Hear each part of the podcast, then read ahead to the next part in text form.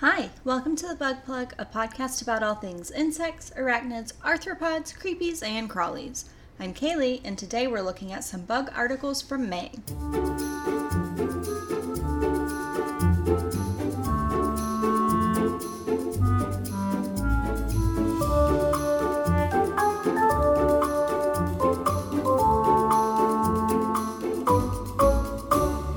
don't really have anything to chat about before we, you know, start doing our thing. So let's just jump right into some articles about bugs that came out in the last couple of weeks. So the first article's title is a real winner. It's quote, Weevils, long-nosed beetles, are the unsung unsung heroes of pollination, end quote. The title really says it all. Weevils are great pollinators, but nobody seems to notice or care.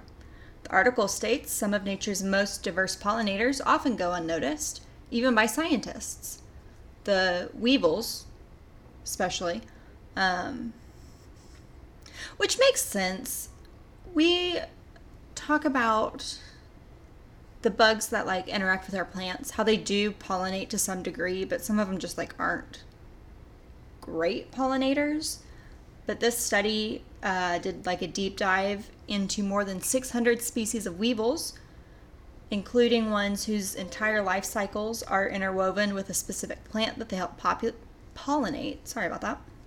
Um, but yeah, it's important to look at the relationships that living things have with each other in their environments, especially when those environments are threatened or going away. We talk a lot about um, bugs that are losing their natural environments to deforestation and things like that. So, looking at how they, how the weevils interact with their plants that they prefer, how they help those plants. It's great. We love good pollinators. I super love weevils. They're just so cute. And the article is a great example of ecological relationships that humans are still figuring out, which is super exciting. Uh, the next study is about bumblebees. I know it's a pollinator heavy episode so far. So, this one found that carrying pollen heats up bumblebees, which raises new climate change questions. So, basically, carrying pollen was found to be more of a workout than previously thought for bumblebees because the act of carrying pollen heats the bumblebees up the same that like a regular workout does for us. There are concerns that they won't be able to pollinate as much, if at all, when climate change further results in greater temperature increases. This is, of course, a big problem that scientists are now looking into. In fact, most insect bodies' temperatures are determined by their environments, so this is a problem we'll see across the board, which is terrifying. So, if you think about it, let's say this summer is two degrees hotter than last summer. Does that mean bumblebees won't be out? Does that mean the bumblebees aren't going to carry pollen? Does that mean the bumblebees are just going to die because they can't function as well? It's super scary. It's being looked into, but like the prospects is horrifying. Um, I do have two more articles for us. Just moving right along from that sad note.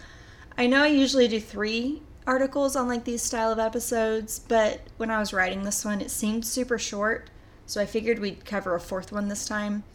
And uh, the third one is super fun. So it was discovered that some ants on Kangaroo Island play dead to avoid predators.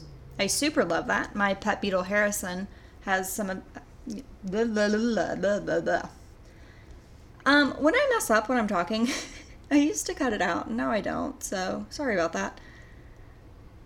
Uh, what I was saying was my pet beetle has the same defense mechanism. There it is. There's the words.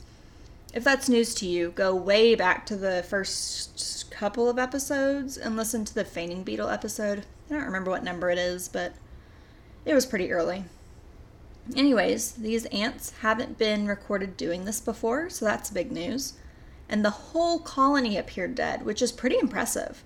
Other animals with this defense mechanism do it individually. So if you think like a possum or one of those fainting goats, they do it when they perceive danger to themselves.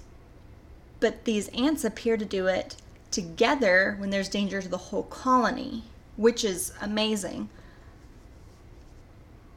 And it kind of makes sense because we've talked about ants before and how they're very colony minded. Um, they do everything kind of as a community. So the fact that they have adapted this defense mechanism together is pretty on brand for them. Um, but still, incredible. You know, I love newly discovered bug behaviors. It shows us that while we think we know so much about what is going on in the world we live in, there's still so much to learn. Also, real quick, Kangaroo Island is in Australia, if you were wondering this whole time where that was, because I was also a little confused. Australia. The last article is along the same idea. Um, not Australia, but about learning more about our world. The actual point.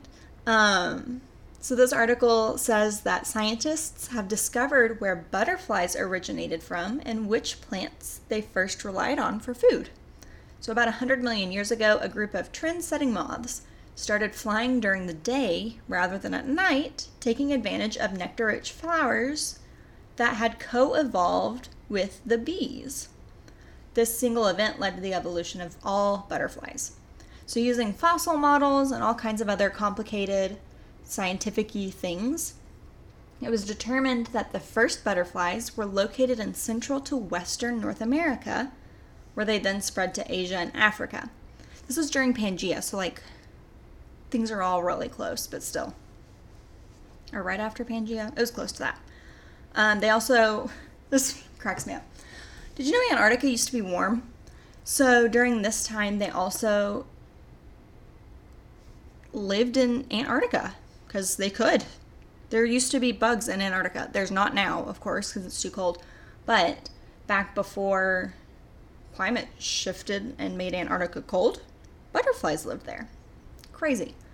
Uh, but knowing more about butterflies' origins can help us improve populations now by improving conditions in protected areas and it also helps us piece together how the world we see it today came to be, which is always super exciting. I feel like that's a good note to end it on. I know sometimes I end these on a super depressing note, but not this one. We only had one kind of depressing article this month, which was super exciting. I do. So while we go over like three or four articles, I do read more to like decide if we're going to talk about them or not. And I didn't see any others that were like depressing, which is great. It wasn't a, May wasn't super depressing. Love that for us. Alrighty, that'll do it for this one. Thank you so much for learning with me today. I'll see you next week for another episode of the Bug Plug Podcast. Música